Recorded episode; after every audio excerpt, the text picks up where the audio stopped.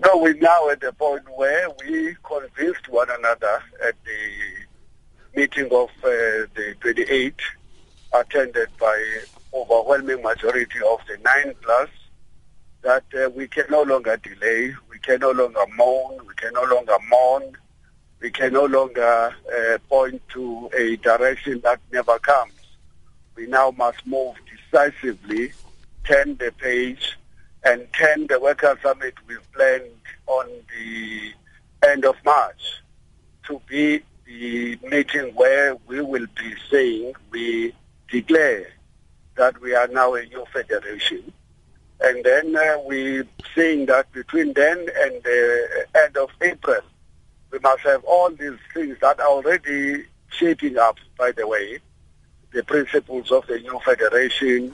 And then uh, we launch it on the first of May. We will be approaching all other unions, independent, and as well as uh, inside the Federation COSATU, to say you stay where you are or you move on with us, uh, the people who want to create an independent workers' organization, a fighting movement of the working people, a movement that forms relations with progressive civil society and fight uh, on the same side in relation to the common concern. We're there, we're there, we're moving there. When you talk about progressive, and I'd like to take you back to or look at the constitution of COSATU, how different do you think it will be uh, from your formation? And I ask this question because I want to understand that were you fundamentally against um, the effects or the interpretation of the constitution of COSATU, the document itself?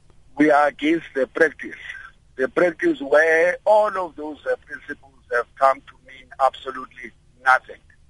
For example, the principle of worker control and internal democracy is a principle of all of the federations, but you can never tell me that uh, workers on the ground will ever support that the leadership must dismiss their colleagues, hundreds and thousands of them, for their political views or for raising issues about corruption inside the unions.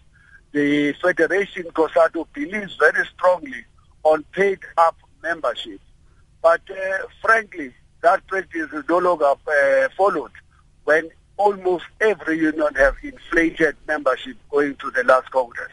Do you believe that will make it easier or more difficult to poach members from COSATU? Because you've blatantly said that's what you're seeking to do. Because you are saying that you are going to speak to various organizations, including those within COSATU, and you saying that you'll ask them whether they wish to remain or to leave. And I'm asking, the fact that you said there was nothing wrong in principle with the constitution of COSATU, but rather the interpretation and the implementation, will that make it difficult, more difficult or easier to poach members from COSATU? Far more easier. Let me tell you that I know members of the unions that uh, claim to be constituting COSATU now are simply hurtful at the lack of democracy and the democratic space inside the union. They just so tired that the leadership have now taken the right to interpret the constitution and act unilaterally.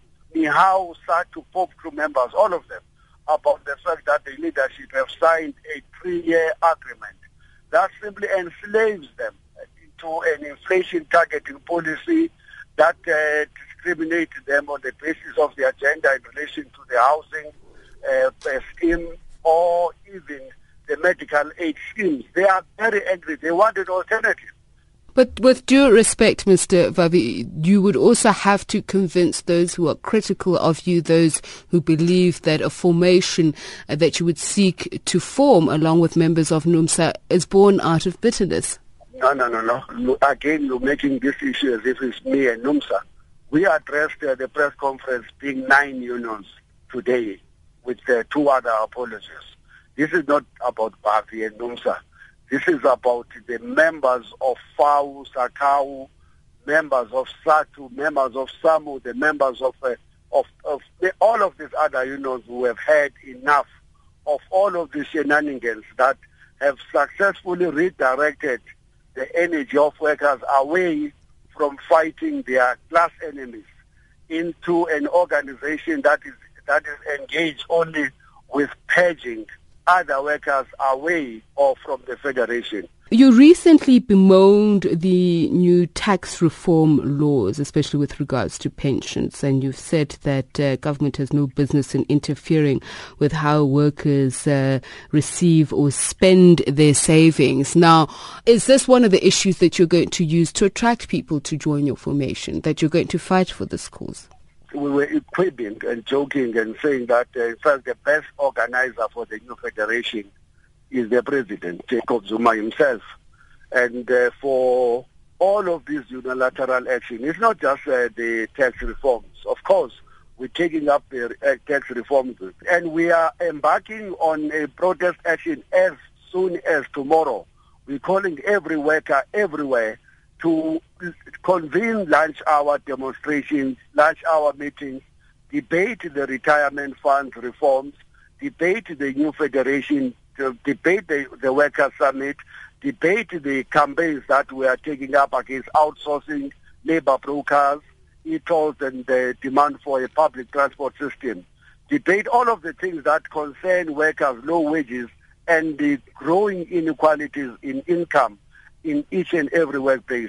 On the sixth of February, we're calling on all workers all over, target every government institutions, in particular SARS, and in Gauteng, we're going to the union buildings and, and form a human chain with one slogan, hands off our retirement funds. And that is going to be then the beginning of a rolling action that is going to end up with a series of general strike actions until government agrees that uh, it cannot just uh, want to almost nationalize the workers and tell workers that uh, they can use this and not use this as if it has made any contribution to our retirement funds or as if it is our father and mother.